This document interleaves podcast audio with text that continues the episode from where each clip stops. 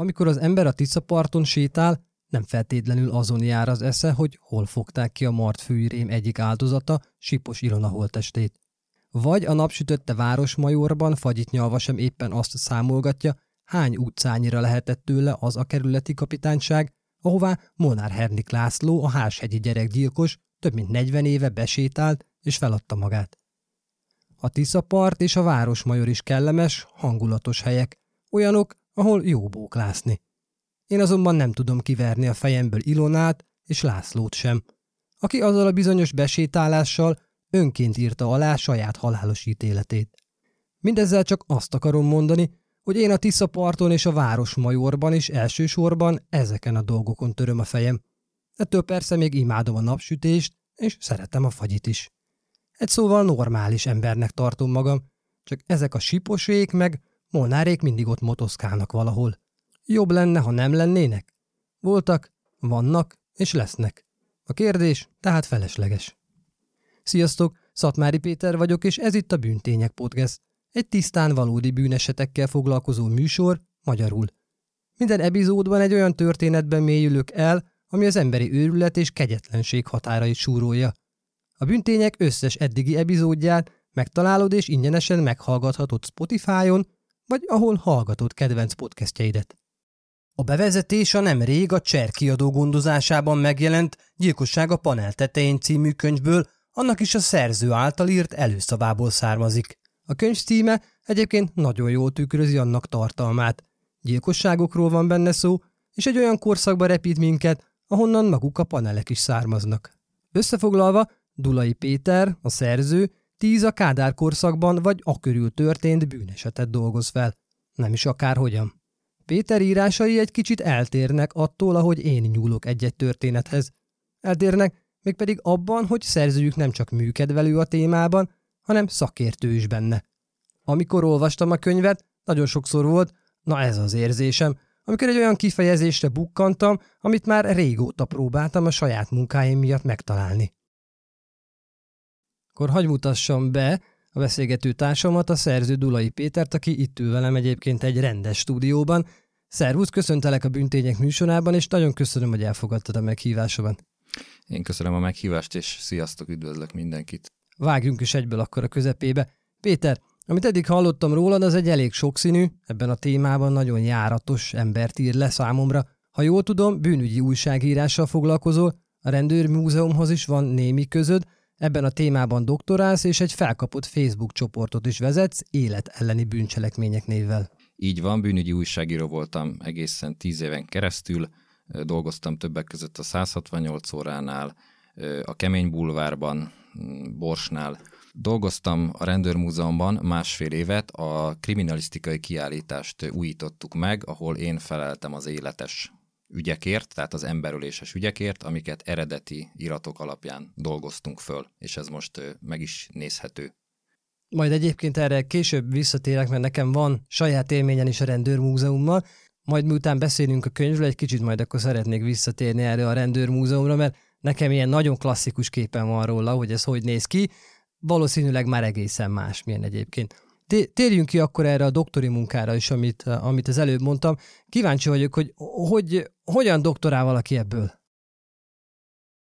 A doktori témám igazából csak érinti az emberöléseket, mert én a Magyar Rendőr című korabeli rendészeti folyóiratot fogom feldolgozni különböző aspektusokból. Ebben benne lesz az emberöléses vonal is, de csak érintőlegesen. Mielőtt a, egyébként itt van nálam a könyv is, úgyhogy majd fogunk belőle felolvasni. Egyébként most kaptam a Pétertől, úgyhogy nagyon szépen köszönöm.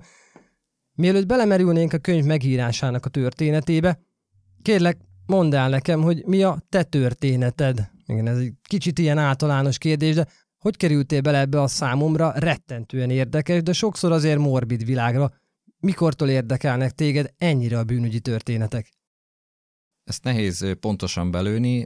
A bevezetőben én említek egy személyes tragédiát gyerekkoromból, aminek biztosan köze van ahhoz, hogy végül is engem ezek a életes bűncselekmények elkezdtek érdekelni, de azért ez az összefüggés nem olyan szoros, nem úgy kell elképzelni, hogy megtörtént ez a tragédia, és én másnap már a bűnügyi könyveket bújtam, de biztos, hogy van összefüggés. Összességében viszont nehéz azt megmondani, hogy mi, mi vitte erre a pályára. Amikor én a kriminalisztikára jelentkeztem a közszolgált egyetemre, akkor megkérdezték tőlem, hogy minek jött maga ide. Most ezen én annyira meglepődtem, hogy azt válaszoltam, hogy mert érdekel. Egy szóval össze kéne foglalni, azt mondanám, hogy azért csinálom ezt, mert érdekel, és ez az egésznek a mozgatórugója. Biztosan a hallgatók között is vannak olyanok, akiket érdekel, de még se kezdenek könyvírásba, vagy még se kezdenek podcastbe. Tehát én csak a saját történetemet tudom elmondani, hogy a bűnügyek iránti rajongás valahonnan innen hátulról elindult, bár az én esetemben nem volt olyan személyes tragédia, ami ezt indikálta volna, de egyszer csak azon vettem észre magamat, hogy nem csak érdekel, nem csak hallgatom, nem csak olvasom, hanem szeretnék egy kicsit többet is tenni, egy kicsit jobban foglalkozni, egy kicsit jobban mögé nézni. Akkor hagyd kérdezzem meg, hogy hogy jutottál el addig, hogy jól van, akkor most már van a zsebemben, tarsolyomban elég büntény, leülök és összerakok belőle egy könyvet. Akkor itt visszakanyarodnék a Facebook oldalamhoz, az életeleni bűncselekményekhez, amit három éve kezdtem el csinálni, mindenféle különös terv nélkül. Emberölésekkel foglalkozom, ott is ez a koncepció, és közben a készítése közben rájöttem, illetve tapasztaltam, hogy itt bizony emberek jelentkeznek, írnak, visszaemlékeznek, érintettek, hozzátartozók, szakmából érkezők, és egyre csak gyűltek az ügyek amiknek nyilván utána kellett nekem menni, de, de, de mindig volt egy alap információ, amit én szépen ki tudtam nyomozni. Próbáltam kinyomozni. Tehát adta magát, hogy írjunk egy könyvet, szerencsére a Cser kiadó felkarolt, látott bennem fantáziát, és gyakorlatilag egy éve kezdtük el a közös munkát, amiből most arra meglett ez a könyv. És azt hagyd kérdezzem meg, hogy említett, hogy jöttek be az ügyek, jöttek be a megkeresések, hogy hogy mondjuk a megkeresésektől addig, amíg megvolt a történet teljes, az mekkora időintervallumot fedez le? Egy-egy ügy feldolgozása? Igen, egy-egy ügy feldolgozása. Ezt nehéz így számszerűsíteni, mert ebben a könyvben van olyan ügy, amin három hónapot dolgoztam, és nyugodtan mondhatom azt, hogy kicsit nagyképűen, hogy nyomoztam is benne, és van, ami meglepően gyorsan összeállt. Ez attól függ, hogy milyen információk állnak rendelkezésre, és milyen további küzdelmeket kell folytatni a egyéb információk beszerzéséhez. Értem. És mivel a könyv csak, és tényleg csak időzeljelben mondom, hogy csak tíz esetet tárgyal, adja magát a kérdés, hogy miért pont az a tíz eset? Ugye itt alapvető szempont volt, hogy mi az, amihez hozzá tudok férni. Tehát volt például olyan bűnügy, ami benne lett volna a könyvben, de közben rájöttem, hogy ebből nem fogok tudni írni egy történetet. Írhatnék, csak az felületes lesz, és ebből tehát kiestek történetek. Én próbáltam olvasmányosan írni, tehát úgy gondolom, hogy ez a szakmának is egy érdekes kötet lehet, de én úgy akartam ezt megírni, hogy az átlagember is tudja élvezni, aki erre fogékony. Tehát ne azzal szembesüljön, hogy nem érti, ami oda van írva. Ne legyen tele szakszavakkal. És ezt most nem tudom, miért mondtam, de nem baj. Megmondom őszintén, egyébként nagyon jó, hogy mondtad, mert én, mint átlagember, attól függetlenül, hogy műkedvelő vagyok, nagyon élveztem, és nem találtam benne olyat, hogy nem értettem volna valamit. Sokszor van az, hogy ugye én külföldi esetekkel foglalkozom, és nem értem, vagy nem tudom úgy átfordítani azokat a büntetéseket, vagy azokat a, azokat a terminológiákat magyarra, mert egyszerűen nem csak, hogy nincs rá magyar megfelelő, az igazságszolgáltatás sem úgy működik Amerikába, mint hogy működik Magyarországon, vagy adott esetben Európában. Igen, hát az az angol száz igazságszolgáltatás, ez pedig az európai, teljesen más, és egyébként a angolban a gyilkosságra is egészen más kifejezések vannak, mint nálunk.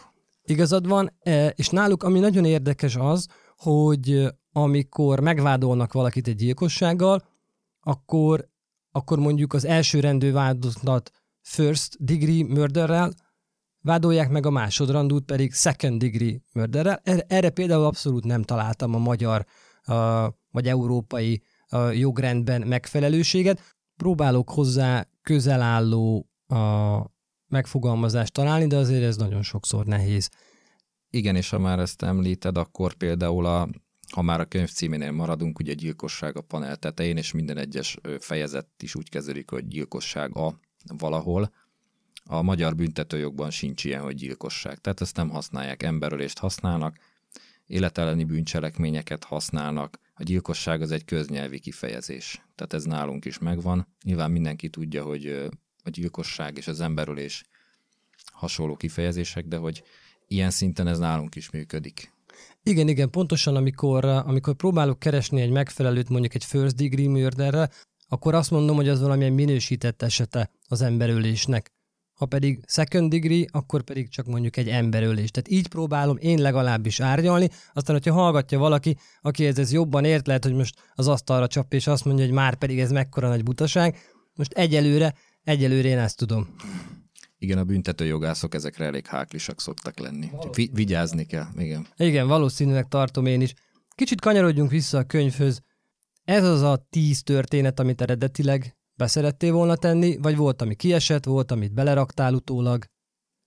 Ha jól emlékszem, akkor egyetlen egy történet esett ki, és azért esett ki, mert úgy láttam, úgy ítéltem meg, hogy nem fogom tudni olyan szinten feldolgozni, hogy én azt szeretném, és egy másikat kellett helyette választani, és ezzel egyébként nem azt akarom mondani, hogy én mindent ától zéig feldolgoztam. Tehát valamelyik kritikába felmerült, hogy ez a könyv lehetne a magyar hidegvérrel is, ugye ez egy nagyon híres bűnügyi krimi, dokumentum krimi, de nem lett az. Na most én nem akartam a magyar hidegvéret megcsinálni, mert pontosan tudtam, hogy ahhoz nekem minden dokumentumhoz és minden érintetthez hozzá kellene férnem, ami hát jellegéből adódóan nem történhetett meg, hiszen itt van olyan bűncselekménye 1955-ös.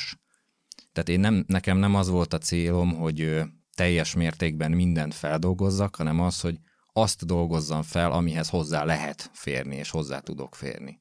Ez nagyon érdekes, és akkor itt, a, itt hagyd kérdezzem meg, hogy miért ez a korszak? Tehát, hogy akkor történt több eset, vagy vonzanak azok az esetek, vagy vagy mi van a mögött, hogy pont ezt a korszakot választottad? Az első bűncselekmény, amivel ö, valaha is foglalkoztam, ez egy 1961-es ügy, és ö, ott kezdődött nekem a vonzalmam a korszak iránt. Nem tudom miért. Magyar, ügy, magyar ügyről beszélünk, pontosan tudom, hogy hol történt, a Normafánál történt egyébként, egy regény is készült belőle, nem árulok el nagy titkot, jó estét nyár, jó estét szerelem a címe, valahol ott kezdődött nekem a vonzalmam a magyar bűncselekmények iránt, és a magyar helyszínek iránt. Én ezt a helyszínt mindig is meg akartam találni, ugye 10-15 évesen erre nem volt lehetőségem, de ma már pontosan tudom, hogy hol történt. És jártál is ott, hogyha már így? És el is mentem oda többször is, és hát van, hogy így leszoktam ott ülni, és akkor ott ülök. És érzel valami borzongást, vagy van valami különleges dolog, amit ott érzel, vagy egyszerűen csak rágondolsz az esetre? Én ennek az esetnek láttam helyszíni szemlén készült fotóit, és így azért plusz az érzékenységemmel a téma iránt elég könnyű elképzelni, hogy hogy történt az az eset ott. És én igen, tehát hogy nekem ez a hely szelleme valahogy, valahogy feleleveníti a, az ügyet.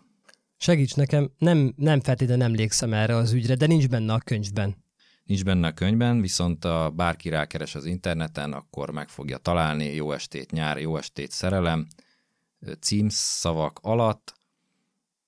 Én is írtam róla többször, de a könyvben nincs benne.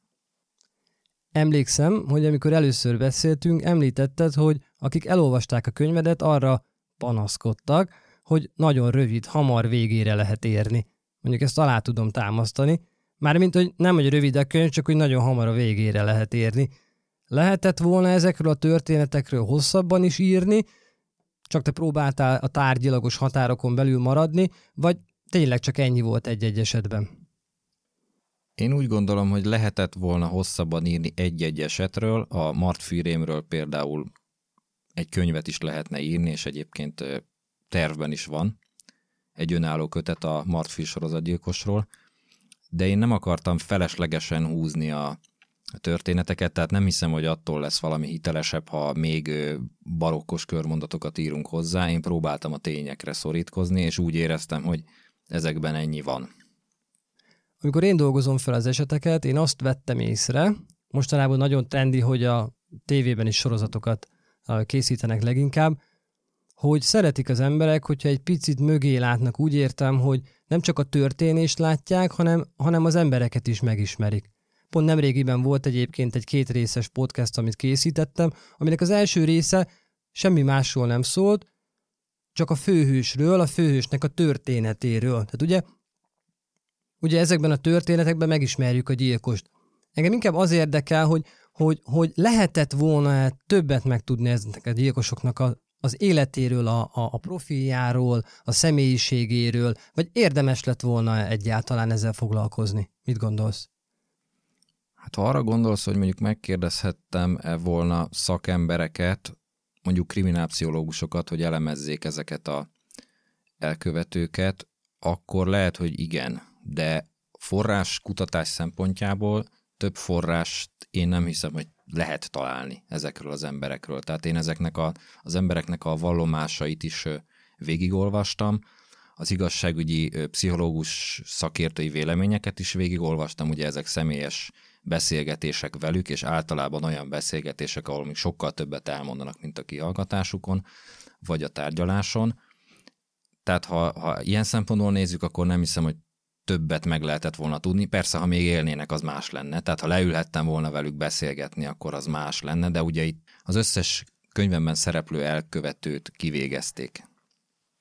Amikor én ezen a két részes podcasten dolgoztam, én is elolvastam az a elkövetőnek a pszichológiai elemzését, illetve az arról készült riportokat, és hát nagyon érdekes volt, és például abban voltak részek, ami tényleg csak egy ilyen kérdésfelelek. Tehát milyen kérdést tettek fel neki, milyen választ mondott erre. Én érdemesnek tartottam ezt berakni a történetbe, de azért mondjuk egy podcast az egy nagyon más műfaj. Tehát lehet, hogy egyébként egy könyvben sokkal jobban megállja a helyét, egy ilyen típusú könyvben, hogyha elmondod magát a történetet, az embereket, de hogy nem lépsz egyel tovább, és kezdesz el turkálni az elkövető fejében. Én nagyon szívesen turkálnék az elkövető fejében, csak ugye erre nem volt lehetőségem, hiszen ezek az emberek már nem élnek, és itt van egyrésztről probléma, illetve kicsit más, mint egy mondjuk egy amerikai ügyet feldolgozni, mert Amerikában egészen más, hogy lehet hozzáférni ezekhez a, például az aktákhoz, vagy egy-egy elkövetővel. Tehát nálunk olyan nincs, hogy bemész és interjút készítesz. Nagyon ritkán van.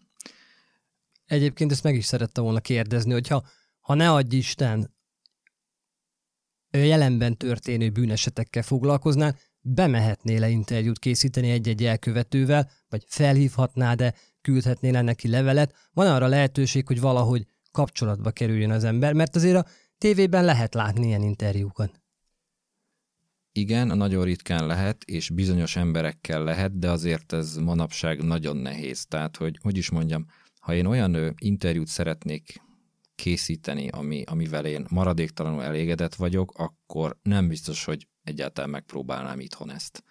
Mert egyrészt nagyon nehéz bejutni, másrészt megszűrik azt, amit végül te leadhatsz, és nem biztos, hogy olyan lesz a végeredmény, amit, amit te szeretnél, vagy bárki, vagy én szeretnék. És én úgy gondolom, hogy akkor viszont nem biztos, hogy érdemes.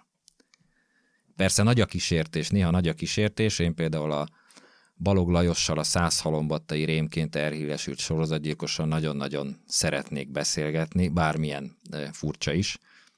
De hát ez nem könnyű. Illetve az a baj ezekkel az emberekkel, hogyha esetleg odarakod a diktafont, vagy beindítod a kamerát, akkor egészen máshogy kezdenek el viselkedni, mint amit te az iratokból mondjuk ö, leszűrtél a személyiségükről. Hát gondolom mindenki próbálja a szebbik kényét elővenni, vagy a jobbik oldalát mutatni a kamera felé. Még igen, egyrészt, de van, aki meg pont, hogy, a, pont, hogy még nagyobb vadállatnak szeretne feltűnni. Úgyhogy ez egy nehéz kérdés. Amerikában ez, ez, ez szerintem kicsit jobban működik, Nálunk nem. nálunk nem működik. És ezért én úgy vagyok vele, hogy nem is akarok belevágni, mert szerintem csak kudarc lenne. Értem, tehát igazából akkor ez egy jó magyarázat arra is, hogy miért nem kerülnek, kerültek bele ilyen személyes beszélgetések ezekbe a könyvekbe. Ugye egyrészt, mert meghaltak természetesen, másrészt nem elérhető, de az lenne se biztos, hogy az kerülne be egyébként a könyvbe, vagy a anyagba, ami, ami hülyen tükrözi azt, hogy milyen egy elkövető. Na de térjünk is vissza azért a történetekre, mert attól, hogy érzetre egy picit rövidek, ettől függetlenül a súlyuk ugyanúgy megvan nekik. Úgy értem, hogy egyébként olvasás után is az emberrel maradnak. Utalok itt a könyv címadó esetére, ahol egy apa dobálja le három gyermekét a panel tetejéről, és itt egyébként a dobálja szó az nem túlzás és nagyon helytálló, azt gondolom. Az egyik kedves barátom édesapja egyébként, akivel a napokban beszélgettem, emlékezett erre az esetre, ő még akkor fiatal volt, de emlékezett rá, hogy ez akkor is megjelent a sajtóban. És emlékezett arra is, hogy mennyire, mennyire megvoltak rökönyödve azon, hogy ilyen történhet. Te hogy érezted? Éreztél ilyet, amikor feldolgoztad ezt az ügyet, vagy bármelyik más, vagy bármelyik más ügyet ebből a tízből? Ugye erről a Kohányi ügyről beszélsz, ami Miskolcon történt 1981-ben. Ez egy nagyon-nagyon extrém ügy. Tehát, hogy ilyet nemzetközi szinten, ha lehet ezt a kifejezést használni, sem nagyon találni. Sőt, én nem, nem is, még csak hasonlót sem találtam. Tehát az, hogy valaki a három gyerekét lelöki a tizedik emeletről, ez valami olyan, olyan szintű borzalom, hogy tényleg egyszerűen nincs, nincs, nincsenek, rá, nincsenek rá szavak. Kriminalisztika ez egy nem túl érdekes eset, hiszen az elkövető a történtek után lejött, és gyakorlatilag megvárta a rendőröket. Tehát nem nagyon volt mit nyomozni. Ez bűnügyi szempontból nem egy érdekes ügy, de úgy gondolom, hogy kriminálpszichológiai szempontból viszont elképesztő, és igazából, ahogy írom is a könyvben, számomra megemészhetetlen és felfoghatatlan, és, és egyszer meg, megmagyarázhatatlan, pedig láttam az eredeti aktákat, sajnos a helyszíni fotókat is láttam, beszéltem is a túlélő fiúval, és még mindig nem tudom hova tenni, sőt, egyre inkább nem tudom hova tenni. És erre az ügyre nagyon sokan emlékeznek Miskolcon, hiszen egyrészt az Avasi lakótelepen történt, ahol több százezeren laknak, és laktak akkor is, másrészt pedig annyira brutális volt, hogy senki nem tud vele mit kezdeni mai napig. De gondolom megvan még ez a ház, hogyha ez a lakótelep is megvan. A ház megvan, mi voltunk is ott, fölmentünk a tetőre, három percbe telett fölmennünk a tetőre, tehát ez nem egy bonyolult művelet, ez 81-ben se volt egy bonyolult művelet, ennyi kell három élet kioltásához. Akkor hagyd kérdezzem meg, itt beszéltünk arról, hogy a norma fához néha kimész és leülsz, és ott elmerengesz az ott történt bűneseten. Éreztél valamit, amikor felmentél erre a tetőre? Most én azt gondolom, hogyha én felmentem volna, eleve van egy kis tériszonyom, de ha felmentem volna, biztos, hogy valahogy, nem tudom én, meg, megérintett volna ez az egész engem. Igen, éreztem, bár ott nagyon-nagyon sietnünk kellett már, nem is tudom, hogy mi miatt, de kicsit máshogy alakult, mint azt terveztük. Most itt nem arra gondolok, hogy nem volt időnk leülni, elmerengeni, nem is feltétlen akartunk leülni, elmerengeni, de ott kicsit olyan sietős volt a dolog. De igen, hát a mélység, hát a tériszony, igen, hát azoknak a gyerekeknek is volt tériszonyuk, valószínű az, az apjuknak is volt tériszonyuk, mégis megtörtént. Tehát igen, ebben az ügyben már maga az, hogy lenézel 35 méter magasságból, az már egy borzalom. És akkor még belegondolsz abba, hogy mi történt. Igen, egyébként ezt a hallgatóknak mondom, hogy ez tényleg egy borzalmas eset. És főleg borzalmas az elkövetés is, borzalmas maga a történtés, ami körülötte van is borzalmas, mert azt gondolom, hogy ez nem az a klasszikus eset, amikor van igazi ok vagy indok mögötte, az, hogy valakinek félresiklik az élete, mint hogy mondjuk itt az apa esetében, vagy a házassága tönkre megy, azért ez nem ok arra, hogy a négyből három gyereket megöljél. Viszont meglepően sok a feldolgozott ügyek között a gyerekek sérelmére elkövetett emberülés. Van ennek valami különösebb oka, ez alatt azt értem, hogy jobban kutatható, nagyobb publicitás kapott, jobban emlékeznek rá az emberek, sajtó és a közvélemény is mindig sokkal jobban foglalkozott a gyerekgyilkosokkal, gyerekgyilkosságokkal. Ez szerintem valahol érthető, ha te vagy én, vagy bárki hallgató közül magában néz, akkor legyünk őszinték, valahol sokkal jobban kinyílik a bicska a zsebünkbe egy gyerekgyilkosság hallatán. Azért van, azért is van ennyi gyerekgyilkosságos ügy a könyvben, mert a forrásokhoz könnyebb volt hozzáférni. Sokat írt róla a sajtó, sokat tudtam én is kutatni, és igazából ez volt az egyik oka, a másik pedig nyilván maga az, hogy ezek talán a legborzalmasabb ügyek. Igen, és egyébként pontosan azért kérdezem, mert én bevallom őszintén, hogy a műsoraimban igyekszem elkerülni a gyerekekkel kapcsolatos ügyeket. Egyszerűen valahogy nem tudom rávenni magamat, hogy feldolgozzak egyet. Persze hallgatok sokat, olvasok sok ilyen ügyet, de valahogy mindig elfog közben az érzés, hogy na jó, most ezt csukjunk be, olvassunk valami szebbet. Nálad nem jelentkezett valami hasonló itt a gyerekekkel kapcsolatban, mert persze bárki ellen elkövetett emberölés az tragikus, de gyerekek ellen azt gondolom, hogy kifejezetten az. Igen, főleg, hogy a könyvben ugye által is említett Kohányi ügy Miskolcról a hármas gyerekgyilkosság kapcsán beszéltünk érintettekkel, jártunk a helyszínen, emiatt még jobban megérintett ez az egész, láttam a levéltári anyagot is. A másik ügy pedig a könyvben a Nyíri Miska féle emberölésről egy 8 éves kisfiút gyújtott fel az elkövető, aki utolsó erejével felírta az iskolai füzetébe, hogy ki volt a gyilkos. Én ott beszéltem a áldozatnak a féltestvérével, ahol ez az egész eset történt, és igen, tehát, hogy ez, ez így még jobban felkavarta bennem a, a, az egészet, hogy nem azt mondom, hogy személyes érintettségem volt az egészben, de hogy azért egy, egy olyan emberrel beszélni, akinek a féltestvérét felgyújtották, és több évtized után ez újra előkerül, ez nekem is megrázó volt, és engem is megviselt, hát még őt. Pontosan ez lett volna egyébként a következő kérdés, hogy van-e olyan eset, ami jobban megrázott a többinél. Hát ha egy esetet kellene kiemelni a már említett Kohányi mellett, akkor az az 1967-es gödöllői ügy, a két kislány, akik eltűntek a lakótelepről, és két hét múlva kiderült, hogy egy 12 éves fiú ölte meg őket. Ez azért rázott meg engem különösen, mert én gödöllői vagyok, illetve Gödöllőn nőttem föl. Ismertem a környéket, tehát nem 67-ben, hanem amikor még gimnáziumba jártam, de pontosan tudtam hova kötni a helyszíneket.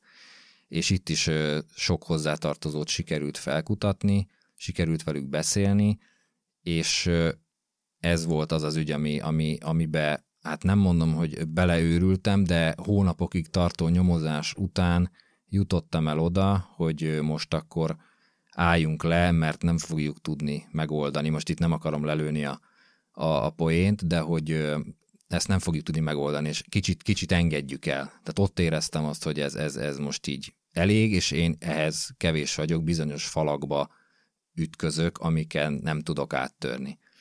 Nehéz volt elengedni a dolgot egyébként. Ez egyébként nagyon érdekes, miután olvastam a könyvet, és láttam is veled egy interjút, azt tudom mondani, hogy azért eléggé objektíven vannak itt a történetek leírva, és most nagyon érdekes hallani, hogy egyébként nem, tehát miközben ezt nyomoztad, miközben ezzel foglalkoztál, igenis megérintett téged. Ki akartam egyébként erre térni, amiatt, hogy nekem egyáltalán nem megy. Tehát én nem tudok távolságot tartani, sőt, megmondom őszintén, hogy a podcastekben nagyon sokszor hallatszik is a hangomon, mert nagyon sokszor elkap a düh, nagyon sokszor úgy érzem, hogy, hogy hát mondjuk a könyvműfaj ennyiből talán hálásabb. Tehát ott, ott azért a írás közben nem látják azt, hogy most jobban lenyomtad azt a billentyűt, vagy jobban oda nyomtad ezt a tollat, míg a podcastnél azért lehet hallani, elég, elég könnyen kihallatszik az, hogyha valaki ellen, vagy valaki mellett van éppen az ember.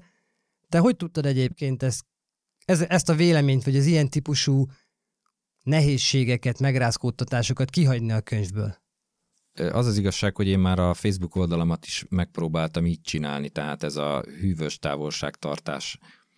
Úgy gondolom, hogy ezt csak így lehet csinálni, vagy így érdemes csinálni, legalábbis én szerintem, de az, hogy bennem megvan a távolságtartás, az nem jelenti azt, hogy nincs véleményem, nem jelenti azt, hogy nem szorul ökölbe a kezem. Mondjuk a Kohányi Ferenc által a tizedikről ledobott gyerekek helyszíni fotói láttán, de megpróbálom ezeket nem lapra vinni, vagy hogy mondjam. Megpróbálom ezeket nem belevinni a könyvbe. Nem, abszolút, abszolút megértem. Mondom, tehát pontosan ezért könnyebb a könyv, tehát én, én is megpróbálom úgy megírni egyébként egy-egy podcastnek a skriptjét vagy vázlatát, hogy ez ne legyen benne, de valahogy, amikor eljutok oda, és ez általában a történetek végénél van, amikor eljutunk a, a büntetésig, és mondjuk kap egy többszörös gyilkos 25 évet, amiből 12-t leül, nekem olyankor a hangom is felmegy, a kezem is ökölbe szorul, szóval abszolút megértem ezt a dolgot. És ha már itt tartunk, azért is említettem meg ezt a 25 éves büntetést, ami 12 évig tart igazából, mert a, pont a könyvbemutatódón készült videó felvételen láttam, hogy az a szerkesztő társad megkérdezte tőled, hogy mi a véleményed a halálbüntetésről. Láthatóan ez váratlanul érintett téged, de pontosan emiatt hagyj kérdezzem meg én is, és azért, mert ahogy olvastam a történeteiden, ugye, ahogy mondtad is, az elkövetők, ahol volt elkövető, azokat kivégezték. Tehát sokszor már a könyvben is az elkövető tudja azt, hogy ő bitófára fog kerülni. A mostani esetekben pedig 25 évet kap, vagy 12-t, vagy életfogytiglan, de azt is lefelezve. Tehát egészen más a dimenziója a büntetéseknek. És pontosan ezért érdekel engem az, hogy te mit gondolsz róla, mert én amikor olvastam ezeket a történeteket, nekem, nekem nagyon jó volt látnom, hogy van egy kerek befejezése neki azzal, hogy elvette egy ember életét, elvették az ő életét is. Nehéz itt megítélni, nehéz át vagy bét mondani, de gondoltam mégiscsak megkérdezlek téged, mint aki a témában valamennyire jobban járatos embert. Ugye jelenleg Magyarországon nincsen halálbüntetés. Jelenleg a legsúlyosabb büntetés, ez csúcsbüntetésnek hívják, ez a tényleges életfogytiglan. Amit, ha jól tudom, 40 év múlva lehet leghamarabb felülvizsgálni, hogy az illető feltételesen szabadulhat-e vagy sem. Ez még, erre még nem volt példa, 2000-es években vezették be ezt a büntetést, még nem telt el 40 év, nem tudjuk, hogy lesz olyan, aki feltételesen szabadulhat, de azt szokták mondani, és ebben a rabok, illetve az elítéltek is egyetértenek, ez durvább büntetés, mint a halálbüntetés. Ez nagyon érdekes, megmondom őszintén. Tehát mégiscsak megmarad az életük, tehát hogy miért mondják ezt, hogy mi, mi van nem mögött? Mert nem jöhetnek ki soha, illetve 40 év múlva talán feltételesen, de mivel erre még nem volt példa, ezért ez sem biztos. Ugye a tényleges életfogytiglanban az a, a legrosszabb, hogy körülbelül 10 év az az idő, ezt már tudjuk tapasztalatból, amikor a feleség otthagyja, a családja meghal, elfelejt, és senki nem marad már, és ott marad a BV intézetben úgy, hogy valószínűleg egész életében ben kell lennie. És több ilyen eset is volt pár évvel ezelőtt, hogy ebb, ez volt az a pont, ahol két vagy három tényleges életfogytos öngyilkos is lett. Tehát egyszer nem tudtak már mit kezdeni azzal, hogy nekik bent kell ülni életük végéig. Ilyen szempontból én úgy gondolom, hogy ez valószínű tényleg súlyosabb büntetés, mint a halálbüntetés. Ha lehet ilyet mondani, hogy ez furcsa, mert mi lehet annál súlyosabb, ha valakinek elveszik az életét. Szerintem sokan azt gondolják, akik olvassák a könyvet, hogy mivel én ilyen gazemberekkel foglalkoztam, akiket kivégeztek, biztos megvan a határozott véleményem. Ez egyébként egy érthető gondolata az olvasók részéről. Idézné, idéznék az egyik nyomozó ügyésztől, aki a Martfűrémet elfogta, és meg is szólal a könyvemben. Barna Bálint sajnos nem sokkal ezelőtt halt meg idős korában ő azt mondta halálbüntetésről, mikor én kérdeztem őt, azért szeretném őt kiemelni, mert ő, ő ezeket az elkövetőket tényleg testközelből látta. Ő azt mondta, hogy ő öt akasztáson volt életében, magyar elkövetők kivégzésén, és nagyon-nagyon nehéz neki is megítélni azt, hogy mit gondol a halálbüntetésről, de tulajdonképpen amikor azt látta, hogy valaki megöl öt embert és a falhoz vág egy másfél éves csecsemőt, akkor vajon milyen büntetés lenne a megfelelő? Mondta ő, viszont hozzátette, hogy az érzései neki is ö, ö, ambivalensek a halálbüntetéssel kapcsolatban. Ez az egyik. A másik, akit említettem, Balla Attila, 8 éves kisfiú, akit felgyújtott egy Nyíri Mihály nevű ö, ceglédi férfi, Balla Attilának én a féltestvérével beszéltem, ezt a Nyíri Mihályt kivégezték. Én megkérdeztem Balla Attila féltestvérét, hogy őket megnyugtatta mikor értesültek a kivégzés tényéről. És ő azt mondta, hogy igen. Tehát nekik, nekik sokat jelentett az, hogy megtudták, hogy a, az az ember, aki megölte az, az ő féltestvérét, az már nem él. Ezt most csak azért mondom, mert a halálbüntetése kapcsolatban sokszor azt szokták mondani, illetve a halálbüntetése kapcsolatban állandóan az, az elkövetővel, aki ugye így most már áldozat lesz, mindig vele vannak elfoglalva. De az áldozatokkal is foglalkozni kéne, tehát hogy hány ember életét teszi tönkre az, aki mondjuk megöl valakit. Ugye a sértett az nem csak az, akit megölnek, az is sértett, aki az anyukája, az apukája hozzátartozója. És ha ezeknek az embereknek megnyugvás jelent esetleg a halálbüntetés és a kivégzés végrehajtása, akkor ez is egy szempont. Ezzel most nem legitimizálni akarom, mondom még egyszer, csak érdemes az áldozati szempontokat is figyelembe venni. Én azt hiszem, hogy teljes mértékben egyet tudok ezzel érteni, amit te mondasz. Főleg így, hogy az ember belegondol abban, hogy, hogy nem csak a, az áldozat van, hanem a, az áldozatot körülvevő család, barátok, akiknek szintén élni kell tudni ezzel a tragédiával. De egyébként nagyon becsülöm a könyvedben, hogy nem akarsz abszolút ítéletet hozni, és nem állsz egyik oldalra se. De de hogy kérdezzem meg, és most itt említetted a felgyújtott kisfiút, ha jól emlékszem, akkor ez a gyilkosság a középső szobában fejezetben található. A, és említed azt, hogy a féltestvérével beszéltél, és ugye itt a történetet úgy is kezded, hogy a féltestvére keresett meg téged azzal, hogy, hogy talán ez egy olyan történet, amivel érdemes lenne foglalkozni. Így találnak meg a történetek, hogy szólnak, hogy akkor most van egy jó történet, amit a családban történt, hogy dolgozt fel? Így is, nem mindig így, ez azért egy elég extrém eset volt. Én már korábban írtam erről az ügyről egy újságcikket, egy rövid újságcikket, ami miatt egyébként engem akkor eléggé kikezdtek a, az olvasók, mert nem értették, ez sokszor, ez sokszor felmerül az ilyen régi bűncselekményekkel kapcsolatban, hogy miért kell ezt most elővenni, miért kellett erről most megint írni, a család biztosan ő ki van akadva, és nem értik, hogy ezt most miért kellett újra. Egyébként van, hogy a család ki van akadva. Ez volt az az ügy, hogy annak ellenére, hogy megpróbáltak felkoncolni az olvasók, pont az áldozatnak a féltestvére betelefonált az akkori munkahelyemre, hogy nagyon gratulál a cikkhez, és örül neki. Így kerültem vele kapcsolatban, és így kezdtem el vele a könyv kapcsán beszélgetni. Tehát ilyen is van. Általában nem ez szokott történni, általában az szokott történni, hogy ne erőltessük ezt, de, de van ilyen példa is. Ez nagyon érdekes. Valószínűleg nekik is, vagy a féltestvérnek is valahol egy megnyugvást jelenthetett az, hogy újból beszélnek róla, újból kap egy igazságot a féltestvére, és újból lesznek emberek, akik hallják, hogy tényleg mit tett az a kisfiú, hogy megégve is fölírta a nevét az elkövetőjének. Ezt abszolút meg tudom érteni. Szóval akkor nincs benne a telefonkönyvben a nevet, hogy akkor engem keressetek, ha van valami jó gyilkosos történetetek. Még nincs.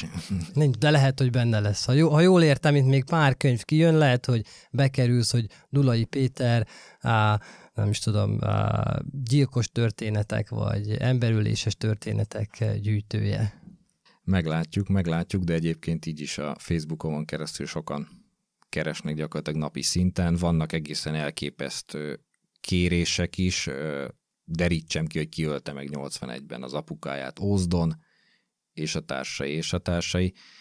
Ezeket nyilván én komolyan veszem, hiszen ezek azért elég bizalmi dolgok. Tehát ha valaki egy ilyet megkérdez, vagy, vagy, vagy megpróbálja nálam ezt, hogy hát ha sikerül, azért ezeket komolyan kell venni. De hát azért én nem vagyok nyomozó hatóság, ilyeneket nem tudok megoldani, sőt van, amikor még meg se találom, hogy milyen ügyről van szó, mert annyira ködös az egész. Na ez az, ami például Amerikában nem így van. Nem azt mondom, hogy Amerikában van egy gyilkosságokkal foglalkozó nyilvántartásról bemész, és, és minden ott van, de sokkal egyszerűbb megtalálni valamit, mint itthon. Itthon nagyon-nagyon kaotikus ez a rendszer. Sőt, Amerikában vannak olyan organizációk is, amik kifejezetten ilyen döglött taktákkal foglalkoznak, nem is beszélve arról, hogy egyébként a, szintén ilyen nem rendőrségi a, cégek foglalkoznak, magán, privát indítatásból foglalkoznak DNS gyűjtéssel például, hogy idekeznek DNS mintákat gyűjteni mindenhonnan, és összehasonlítani egyébként meg nem oldott ügyekben felmerült DNS bizonyítékokkal. Nem tudom egyáltalán, hogy van-e ilyen Magyarországon. Hát DNS nyilvántartás van, és mostanában egyre több ilyen régi ügyet oldanak meg, így. Viszont erre hoznék egy példát, ha már a könyvről beszélünk, a 1974-es Palahegyi emberülésről egy idős hölgyet agyonvertek egy vasalóval, és a mai napig megoldatlan. Na most ez megoldatlan is maradt, hiszen ez már régen elévült, de ugye, ha mondjuk ne adj Isten, megtalálnánk az elkövetőt, vagy besétálna valaki, mert nyomja lelkét ez a dolog, és azt mondaná, hogy én voltam, és meg akarnánk nézni a, a DNS alapján akarnánk azonosítani, akkor lehetne, ha meglennének azok a DNS minták, amiket a helyszínen levettek. Márpedig levettek, mert csikkeket találtak a hamutában, amiből ugye nyálmintából lehetne DNS levenni. Na most, amikor én ezt megkérdeztem, hogy ezek megvannak-e még ezek a csikkek, akkor azt mondták, hogy ezeket már réges-régen kidobták. Na most ez, nem azt mondom, hogy ez Magyarország, de szerintem Amerikában ilyen nincsen. Tehát azok a csikkek valószínűleg ott vannak a, a bűnjelraktárban, itt nem. Na, értem, értem akkor a különbséget, vagy az is lehet, hogy ott már akkor esetleg a DNS láncot a, meghatározták, és már nem a bár ezt ugye nem tudom, hogy hogy működik egyébként ez a DNS alapú összehasonlítás, mert volt olyan ügy, ahol pontosan az volt a probléma, hogy egy DNS mintát túl sokszor próbáltak hasonlítani, és ezért elfogyott a végére. Valahogy az én fejemben úgy volt, hogy, vagy úgy van, hogy egyszer azt a DNS-t meghatározzák, tehát azt a DNS profilt meghatározzák, ami a bűnöző, és onnantól kezdve már csak a profilokat hasonlítgatják össze. Hát igen, itt ugye kell egy tehát mondjuk a helysz, kell egy helyszínről vett minta, meg kell, amivel egyezik, hiszen önmagában egy minta nem ér semmit. Na most, ha adott ember nincs benne mondjuk a, ezt most Magyarországról beszélek, ha nincs benne a bűnügyi nyilvántartásba, akkor nincs vele mit kezdeni. Tehát itt is volt olyan ügy, hogy volt DNS minta, amit azt hiszem nyálból mutattak ki, de nem dobta ki az adatbázis, hiszen az elkövető nem volt benne az adatbázisban, és teljesen véletlenül került bele, egy kutyalopási ügy miatt vettek tőle DNS-t, mert olyan értékhatárban lopta vissza a saját kutyáit, hogy ő az már ő, DNS mintavétel köteles volt, és azután dobta ki az adatbázis, hogy hoppá, 15 éve az ő nyálát vagy vérét találtuk meg annak a lánynak a ruhájának, akinek mai napig nem tudjuk a gyilkosát. Na várj, de akkor most meg kíváncsivá tettél, tehát hogy össze, összefüggésbe hozták végül ezzel az esettel, vagy, vagy nem? Elítélték azóta, életfogytot kapott, így. Azt a mindenit neki. Csak így, hogy a kutyáit visszalopta. Ez nagyon érdekes egyébként, amit mondasz, hogy van egy határ, ami fölött DNS vesztek az embertől. Erről tudsz többet mondani? Mert ez most pont egyébként egy nagyon érdekes dolog számomra. De azt gondolom, hogy ez a hallgatók számára is, mert én erről nem tudtam, hogy azt gondoltam, hogy vesznek DNS, de azt gondoltam, hogy csak olyan bűnözőktől, akiktől mondjuk érdemes, aki mondjuk erőszakos cselekmény miatt kerül a rendőrség látóterébe. Igen, ez tudomásom szerint így is van, de van egy, vannak bizonyos bűncselekmények, ahol értékhatár fölött vesznek. Tehát ha most itt maradva a példánál, ha ő nem ilyen drága kutyákat lop, hanem olcsóbb kutyákat lop, akkor nem vesznek tőle DNS-t. Tehát lehet, hogyha valaki ellop egy drágább biciklit, akkor DNS-t vesznek tőle. Nem tudom, hogy ez a példa jó-e, de valószínűleg igen. Valószínűleg igen. Vagy mondjuk, hogyha a kutyákat nézem, akkor valószínűleg, hogy valaki autót lop, attól is DNS-t vesznek. Ezt nem tudom. Ezt nem tudom, de vannak olyan kiemelt bűncselekmények, ahol mindenképpen DNS-t vesznek, de hát ugye általában a, a helyszínről vesznek DNS-t, tehát akkor még nincs elkövető, még gyanúsított sem. Tehát itt ez a probléma a DNS mintavétellel, hogy oké, okay, megvan, csak mivel hasonlítjuk össze. Ez egyébként olyan, mint az új nyom. Tehát hiába van új nyomunk, ha nem tudjuk kié. Nem egyértelmű, hogy kell valamihez hasonlítsuk hozzá. Most egy kicsit elkanyarodtunk a, az eredeti témáról, de érzem azt, hogy, hogy azért te foglalkozol ezekkel az ügyekkel, hogy, hogy azért uh, utána nézel, hogyha meg megkeres valaki, de hogy hagyd kérdezzem meg, hogy volt olyan ügy, amit elkezdtél, de be kellett fejezni valami miatt, valamiért zsákutcába kerültél, vagy nem tudtad kikutatni, de ki szeretted volna kutatni? Sok ilyen volt, amit ki szerettem volna kutatni, de nem jutottam semmire. Mondom, napi szinten jönnek a meg, ma is, ma is megkeresett valaki, hogy egy Máté Szalkai emberről és ről írjak. Nem tudom, hogy mit fogok róla találni, de ha nem találok róla semmit, akkor nyilván nem tudok vele mit kezdeni. Még nem biztos, hogy erre vonatkozott a kérdésed, de itt még kiemelném azt, hogy volt olyan ügy, amit azért hagytam abba, mert elég nagy botrány lett belőle. Írtam egyszer egy fiúról, aki megölte a barátnőjét száz készszúrással. Na most ő már szabadult feltételesen. Én elkövettem azt a hibát, hogy beleírtam a bejegyzésbe, hogy ő tudomásom szerint egy edzőteremben dolgozik. Beleírtam a várost is. Na most ebből akkora botrány lett, két bulvárlapban is címlap volt három nappal később, tetézte a bajt az, hogy kiderült, hogy ez a fiú összejött a börtönben egy apagyilkos lányjal, és ők most boldogan élnek, úgymond. Na most ez odáig jutott ez a dolog, hogy hát elég komoly fenyegetéseket kaptak, külön Facebook csoport alakult arra, hogy ők szó szerint takarodjanak el a városból. Mind a kettőkkel beszéltem, és végül a posztot nem vettem le, de, de ott éreztem, hogy kicsit túl, tehát hogy én nem ezt akartam. Kicsit, kicsit kicsúszott a kezemből az irányítás, és ennyi elég volt. Nem lett szerencsére ennek további folyamánya, de ez volt az a pont, ahol azt éreztem, hogy én már ennyire nem akarok belenyúlni a, az emberek életébe. Bármit is tettek. Tulajdonképpen jogilag ők letöltötték a büntetésüket. Ez nem biztos, hogy az én dolgom.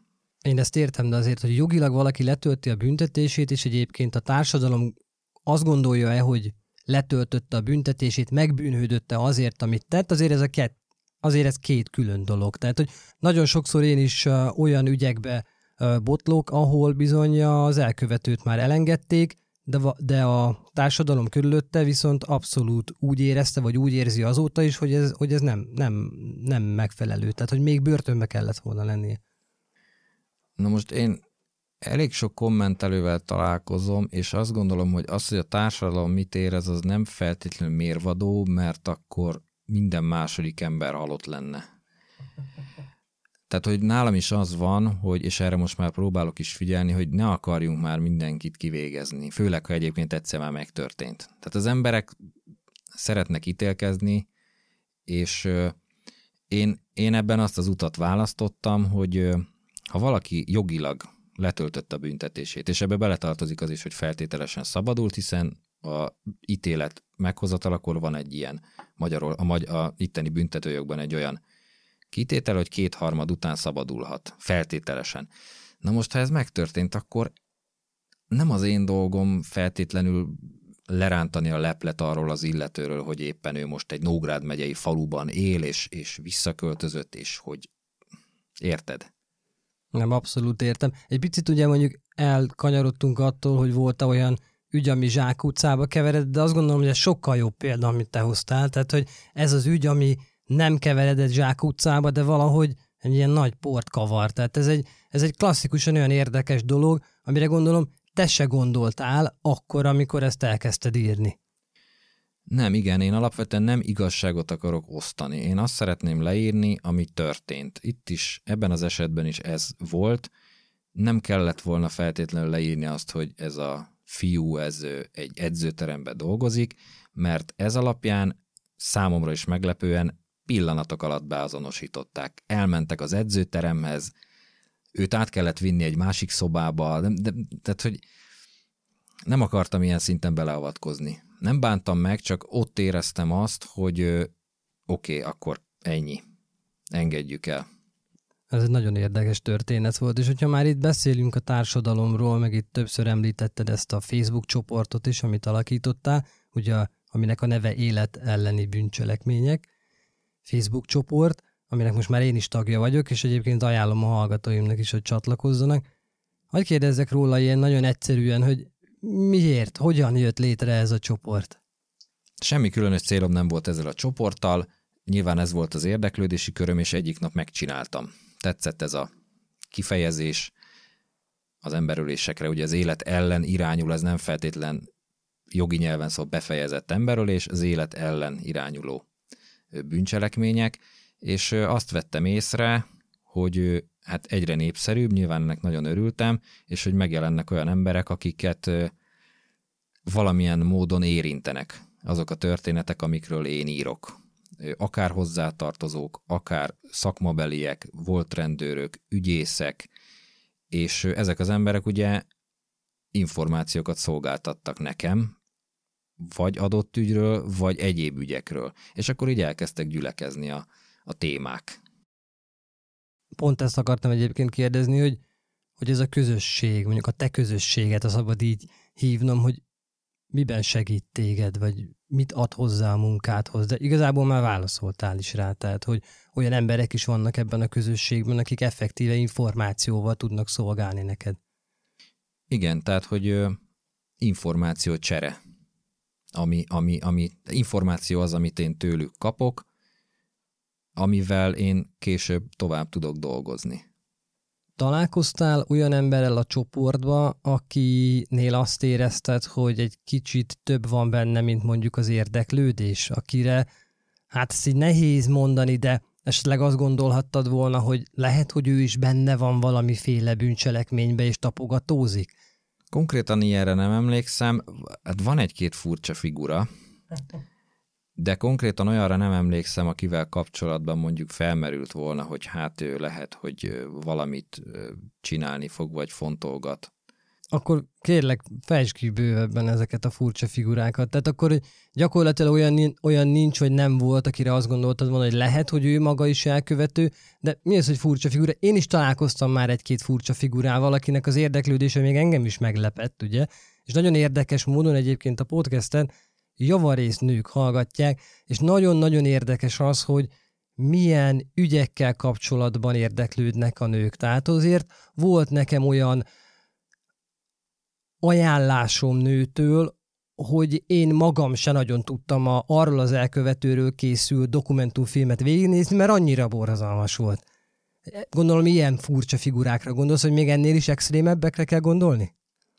Nem, nem, ilyen ilyesmi, akik, akik meglepően jól értesültek, és olyan dolgokkal vannak képben, amiket még én sem nagyon tudok. És egyébként, ha már itt említetted a nőket, ez egy érdekes dolog, ugye te sorozat gyilkosokkal is foglalkozol. Úgy látom, hogy bizonyos nők hajlamosak úgy kezelni a, ezeket a sorozatgyilkosokat, mint a rockstárokat. Ami nekem elég furcsa, és ez egy, ez egy létező jelenség, ezt látom itthon is, Érdekes, hogy a magyar sorozatgyilkosokkal, bár kevés van belőlük, ez, ez nem, ez nem működik. Mondjuk nem, nem látsz nőket flangálni martfűrémes pólóba, mert egyébként Egyébként lehet kapni különböző egyéb amerikai sorozatgyilkosok arcképével nyomtatott pólókat, és abszolút pontosan erre gondolok, tehát hogy lehet valakit idolizálni, én azt gondolom, de van egy határa, mint túl nem megyünk. Tehát persze nagyon érdekes, hogy ilyen dolgokat is meg tud és képes az ember ilyen dolgokra. Valahol ezek az elkövetek mások, mint mi. Tehát én azt gondolom, hogy ebből is adódik az a fajta érdeklődés, hogy egy másfajta ember, nézzük meg közelebbről, hogy milyen. De az, hogy rajongani valakiért, aki több tíz nőt ölt meg, de azt is olyan brutális módon, hogy ez elképzelhetetlen, tehát nem csak egyszerűen megölte, hanem mondjuk egy nőgyógyászati székhez kikötözve tartotta hetekig, hónapokig. Ezt én nem gondolom egészségesnek, de lehet, hogy a mai társadalommal ez egyszerűen együtt jár. Hát én se gondolnám egészségesnek, de igen, ez egy, ez egy jelenség, és ö, ö, működik, úgy látom bizonyos körökben. A sorozatgyilkosok általában erős egyéniségek. Na most bekerülnek a tévébe, híresek lesznek, nyilván ez valahol vonzza a tekinteteket, csak azért ezt nem szabad összekeverni a, a rajongással.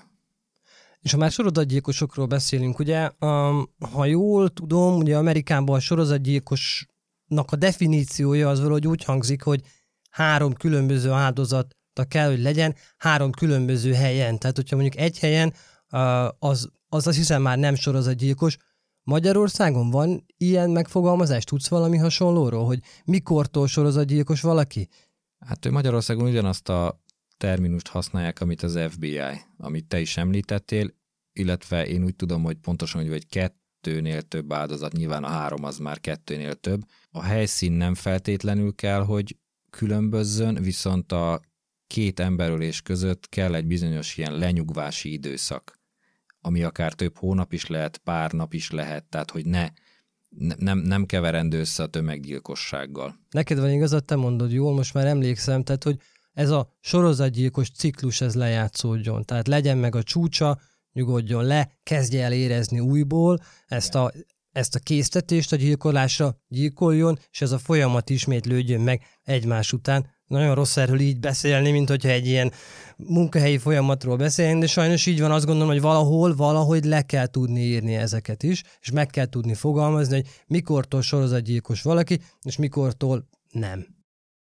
Kicsit visszakanyarodva a könyvedhez, a könyvedet a Tóth Tibor lektorálta. Ez az a Tóth Tibor, aki egyébként a könyvbemutatódon is melletted ült, ugye erről készült képanyagot és hanganyagot megtaláljátok a YouTube-on. Ismerhetjük őt valahonnan egyébként? Mit, mit lehet róla tudni? Igen, hát a Tiborról Dióhéjban ő 20 évig volt rendőr, tehát ő benne volt a szakmában. Az azért volt jó, mert nekem kellett egy olyan ember, aki képben van a rendészeti kifejezésekben, témákban. Nem akartam, nem akartam, hogy emiatt hiteltelen legyen esetleg a könyv. Tibort még onnan lehet ismerni, hogy ő csinálta régen a Conteo blogot, és ő most családfakutatással foglalkozik egyébként.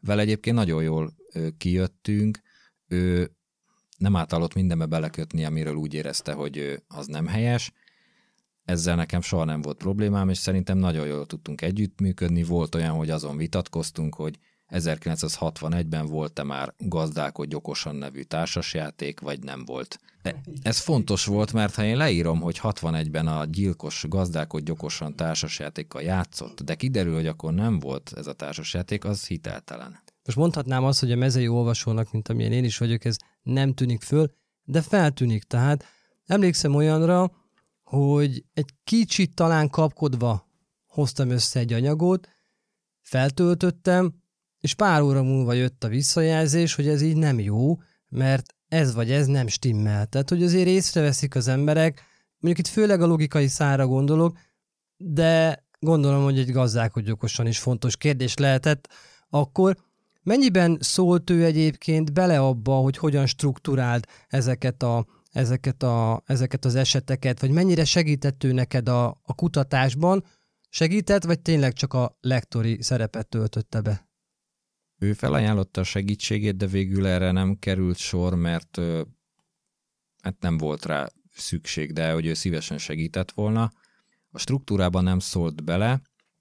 Itt például van olyan ügy a Martfűrén például, ahol én azzal kezdtem, hogy elmeséltem az elkövetőnek a gyerekkorát. Ez ugye nem egy szokványos struktúra, és akkor a Tibor mondta, hogy ez így teljesen jó, teljesen más felépítés, mint amihez hozzászoktak az olvasók, és ebben megegyeztünk, nem szólt bele ilyesmibe. Egyébként szeretik a olvasók, hallgatók azt, hogyha, amit mondtam már, már említettem, hogy felépíti az ember a karaktert is. Tehát, hogy, hogy igen, elolvassák, igen, meghallgatják azt, hogy egyébként az, aki majd később elkövette a borzalmakat, honnan indult. Mondjuk itt ezért a gyerekkorba történt erőszakos, meg erőszakoskodós részek, ezek majd, hogy nem minden ilyen komolyabb, vagy hogy mondjam, borzasztó, vagy sorozatgyilkosnál előfordulnak. Tehát, hogy van, van erre is, persze erről is lehetne órákat beszélgetni, még így is, hogy tényleg nem ez a szakmája, az, nekem legalábbis nem ez a szakmám, órákat lehetne beszélgetni arról, hogy miket, milyen hasonlóságokat lehet felfedezni, de az biztos, hogy szeretik az emberek, szeretnek mögé látni annak, és én személy szerint is nagyon szeretem azt, hogyha, hogyha kicsit többet tudok az elkövetőről, mint az, hogy 37 éves, és nem tudom, férfi, és nem tudom, a bányában dolgozott, és egyszer csak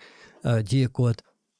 Igen, meg nem mindegy, hogy honnan fogsz meg egy történetet. Én nem akartam manipulálni, de például itt volt ez a sorozatgyilkos, ha azzal kezdi az ember, hogy XY megölt négy vagy öt nőt, ezért halára ítélték és kivégezték, egyébként ő ez és ez volt, az megint más, mint a fordítva csinálod. Én nekem ez egy kicsit ilyen kísérlet is volt, hogy akkor indítsunk onnan, hogy Kovács Péter született Szolnokon, 10x évesen molesztálták, és, és, és, és jöttek a gyerekkori traumák, és ebből az lett, hogy kicsit szerintem más, más lesz a megítélés. Ez most nem azt mondom, hogy őt ezért meg kell simogatni, amit csinált, csak egészen, egészen más, hogy csapódik le az emberben.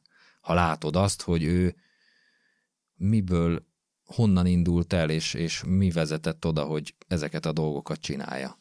Nem, abszolút egyetértek, sőt, néha még ahhoz a trükkhöz is, a szabad így fogalmazni nyúlok, hogy már az elején elmondom, leírom a bűncselekményt, majd visszatérek a múltba, és elkezdem boncolni a profilját az elkövetőnek, és eljutok majd egyébként újból a bűncselekményig.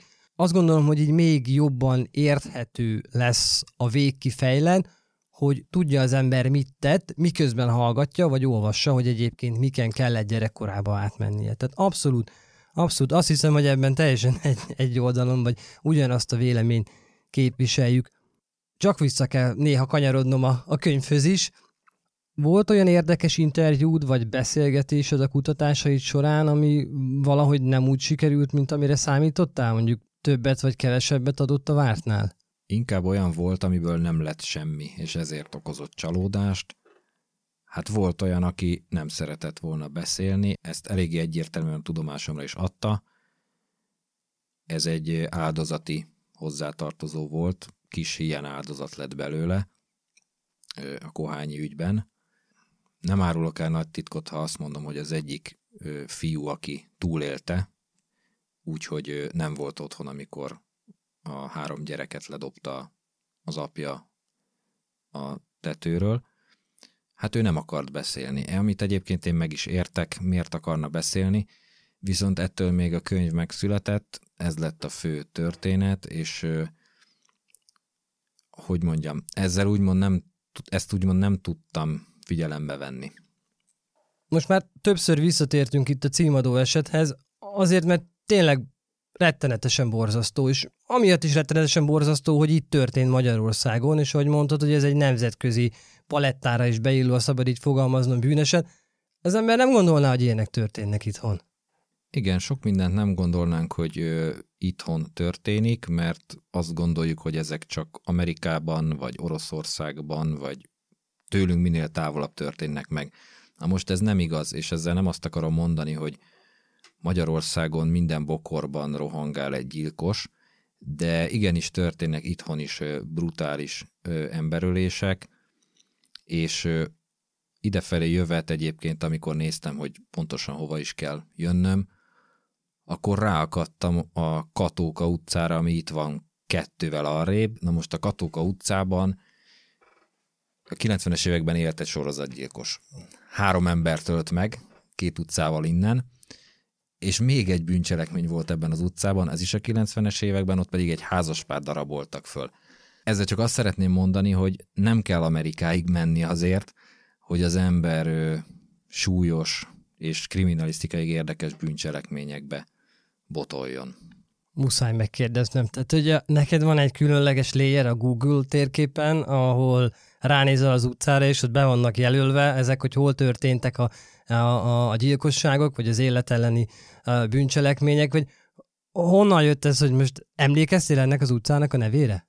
Igen, emlékeztem a Katólka utcai kettős emberölésre, és arra is emlékeztem, hogy ez a Nemeskéri Gusztáv nevű sorozatgyilkos, aki most egyébként pont tényleges életfogytiglani büntetését tölti, ez is mint a Katóka utcában ölte volna meg a az elműstől kezdve a postásig mindenki, aki szembe jött, és ezt csak azért mondom, hogy ebből megint nem azt kell leszűrni, hogy minden utcában van egy sorozatgyilkos, de hogy nem kell olyan messzire menni. Nem kell Amerikába menni. Ez érdekes lehet a böngészési előzményen.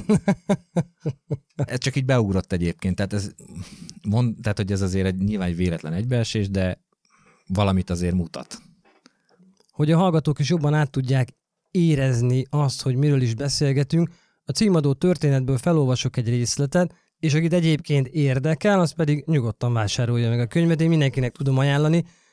Borzasztóan izgalmas, és itt szó szerint mondom azt, hogy borzasztóan.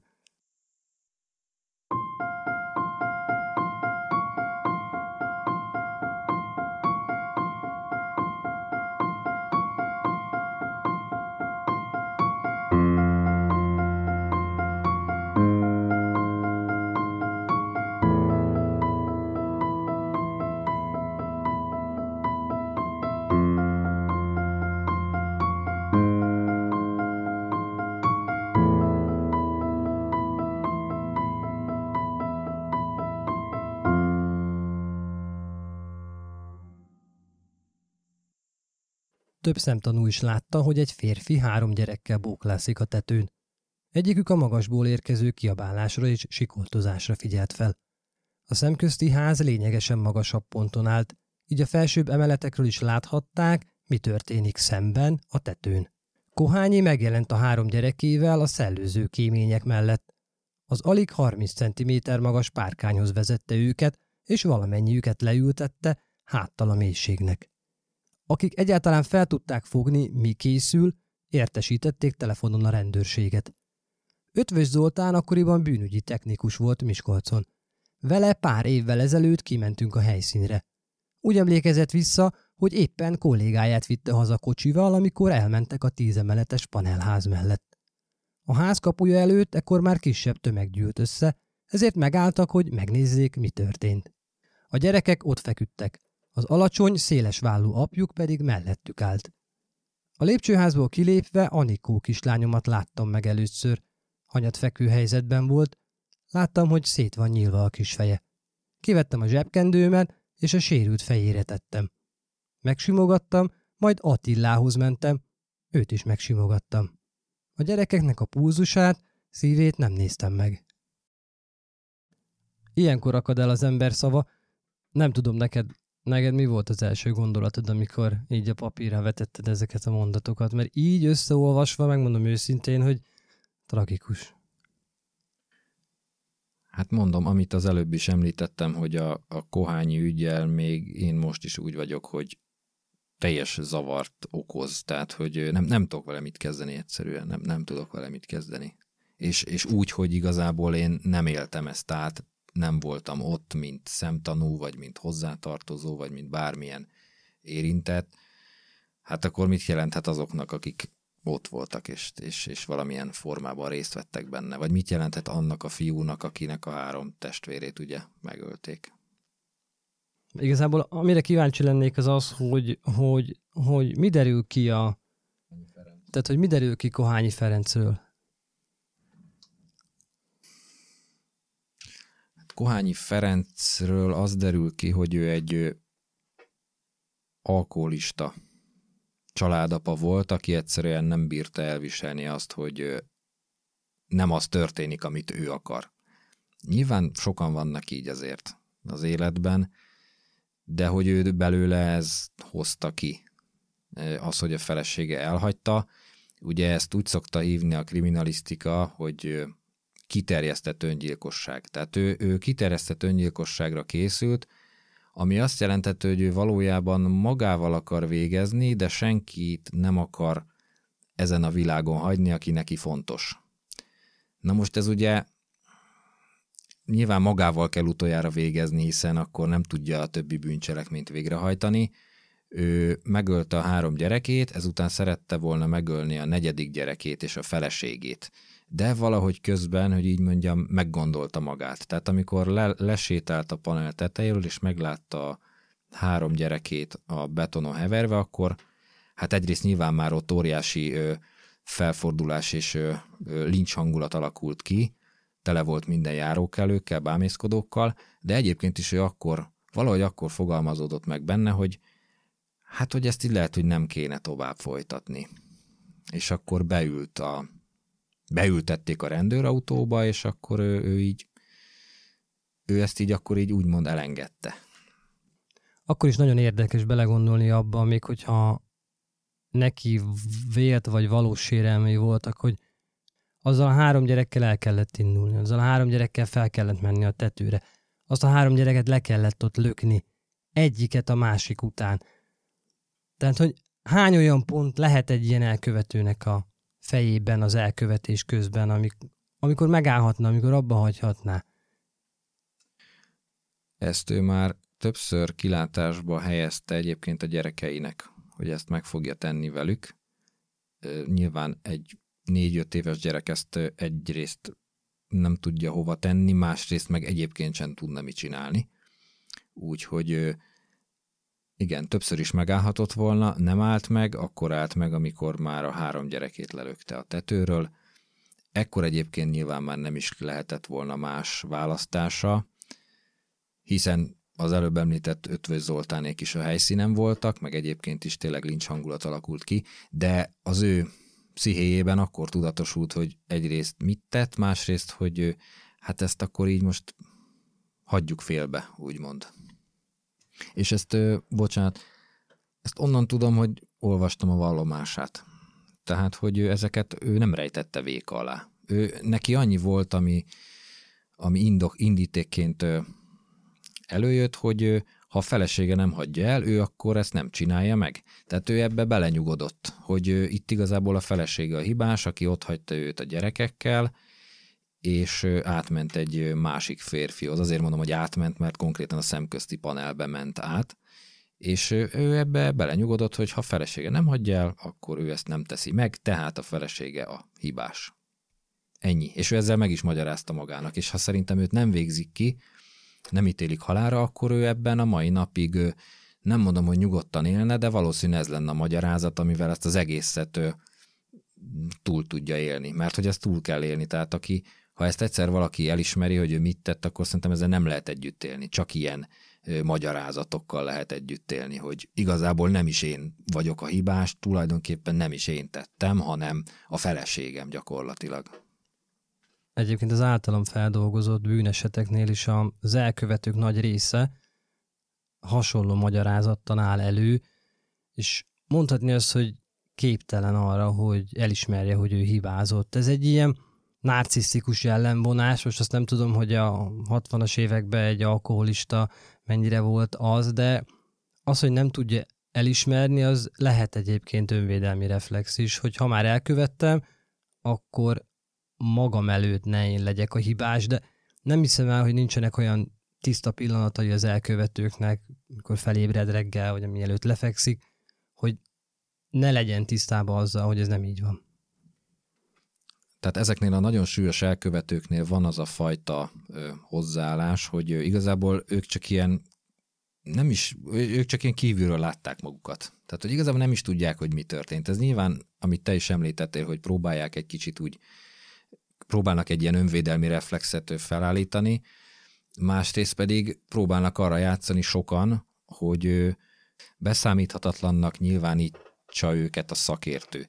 Ugye elmély büntethetőséget kizáró ok. Tehát ez is benne van. Minden esetre ezt innen kívülről nehéz megítélni, és én nem is szeretnék olyan helyzetbe kerülni, hogy nekem ezen gondolkoznom kelljen.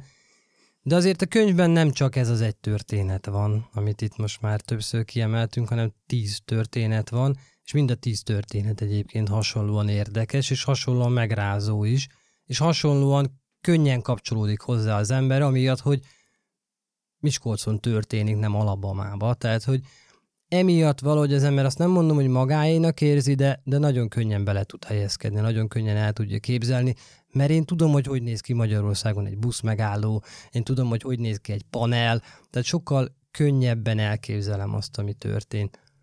Ha valaki el szeretné olvasni az összes történetet, hol tud hozzájutni a könyvethez? Egyrészt a kiadó honlapján, a Cser kiadó honlapján, ott meg lehet rendelni, másrészt nagyobb könyvesboltokban, a Lírában és a Libriben.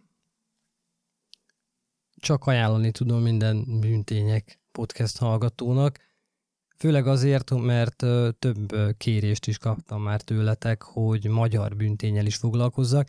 Hát lehet, hogy egyébként fogok foglalkozni, vagy esetleg feldolgozni, vagy elmondani egy-egy ügyet a könyvből, de ha megfogadjátok a tanácsomat, elolvassátok ezt a könyvet, és esetleg tudunk róla utána akár beszélgetni is.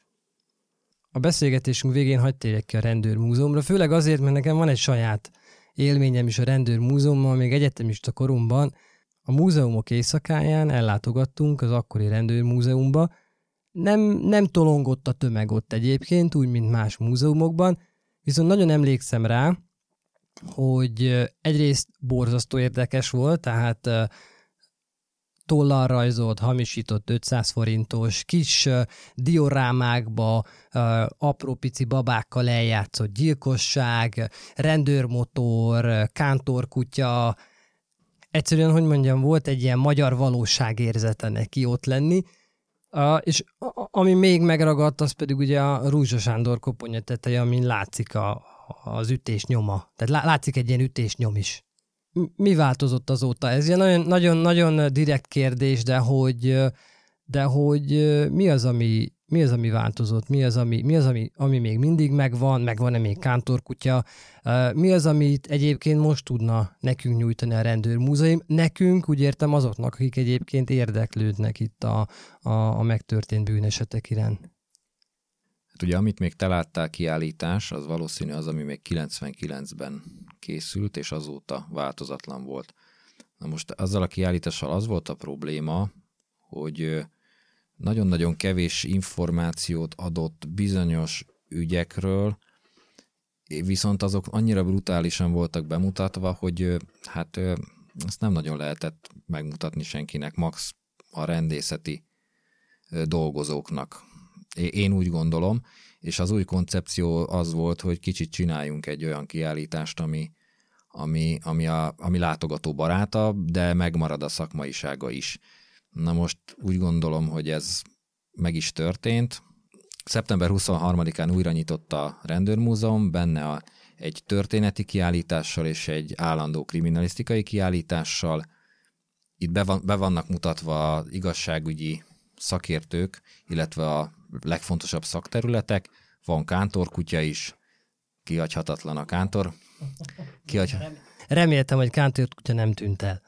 Kántorkutya ott van, van egy életellenes rész, ez nem árulok el nagy titkot, ha elmondom, hogy ennek a nagy részért én felelek, feleltem, és van egy rendőrségi fogdánk kialakítva, oda is be lehet nézni, és hát persze megvannak a régi tárgyaink, megvan a rendőrmotorunk, megvan az általad említett kis véres babák, a kis házmakettel, ez egyébként egy ötös gyilkosságnak a helyszíne. És a tollal rajzolt 500-as, vagy 20 forintos, vagy már nem emlékszem, az megvan még? Ezek a, a pank egy hamisításnál volt kitéve több típus, de tényleg, tehát hogy most ez ugye nem képes műsor, de hogy el lehet képzelni, hogy hogy rajzol valaki tollal egy 500-as, de hogy valami ilyesmi jellegű volt. Igen, és megvan az 54 ezresünk is, amit kettőször fel is használtak. Vettek rajta három birkát, azt hiszem meg két lovat mire, mire valakinek feltűnt, hogy ez olyan nincs. Emlékszem, emlékszem erre is.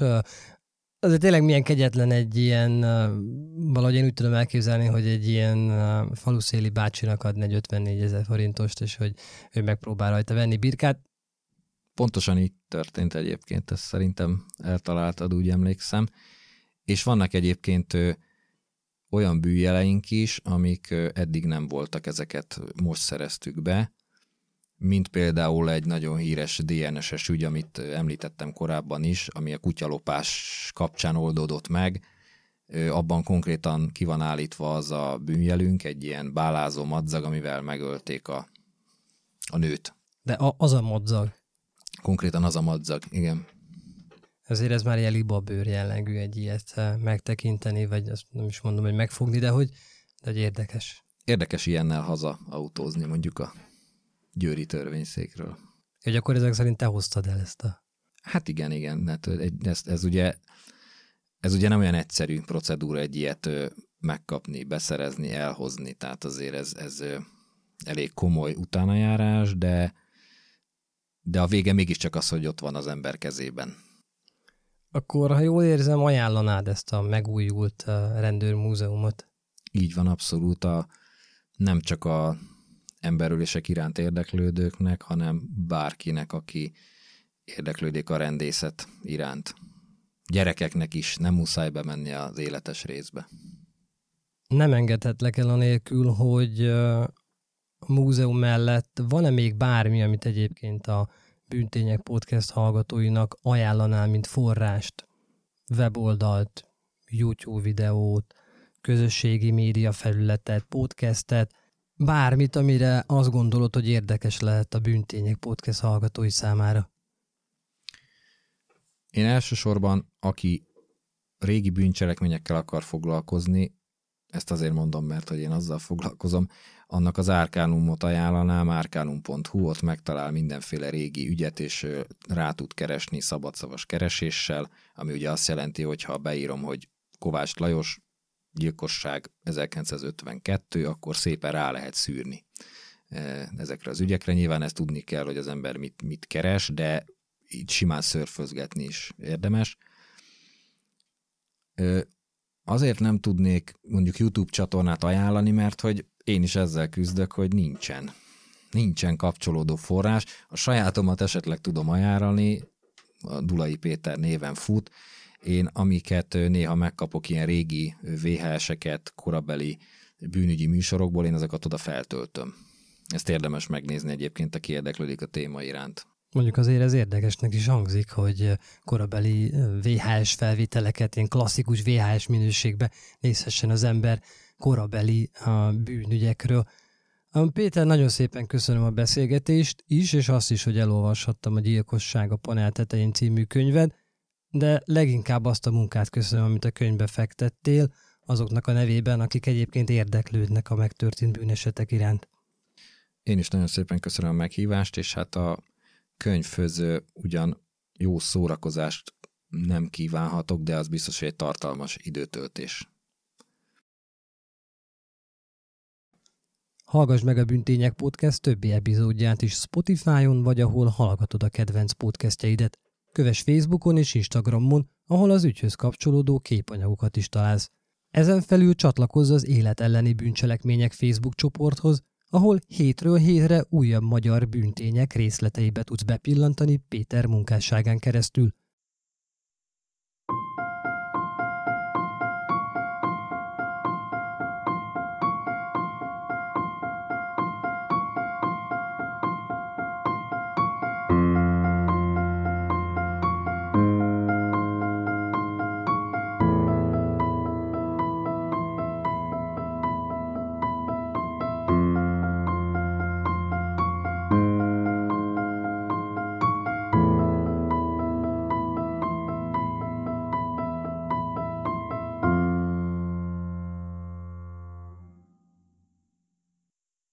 Ha más podcastekre is kíváncsi vagy, hallgassd meg a Béton műsor ajánlóját. El tudod képzelni, hogy a podcastet, amit éppen most hallgattál, fél év múlva már a mesterséges intelligencia generálja? Mi sem. De ha érdekel, eljött már a gépek lázadása. Hallgass bele az Embertelen podcastbe. Orsós Lajos vagyok, a műsor házigazdája. Egyelőre még élőben. Egyelőre. Fedezzük fel együtt, hogyan ismerkedik, randizik, mesél és vitatkozik Betty és Péter, két teljesen mesterséges intelligencia. Lajos, a podcast címét mond még egyszer, Léci. Oké. Okay. Embertelen podcast. Ez a műsor a Béton közösség tagja.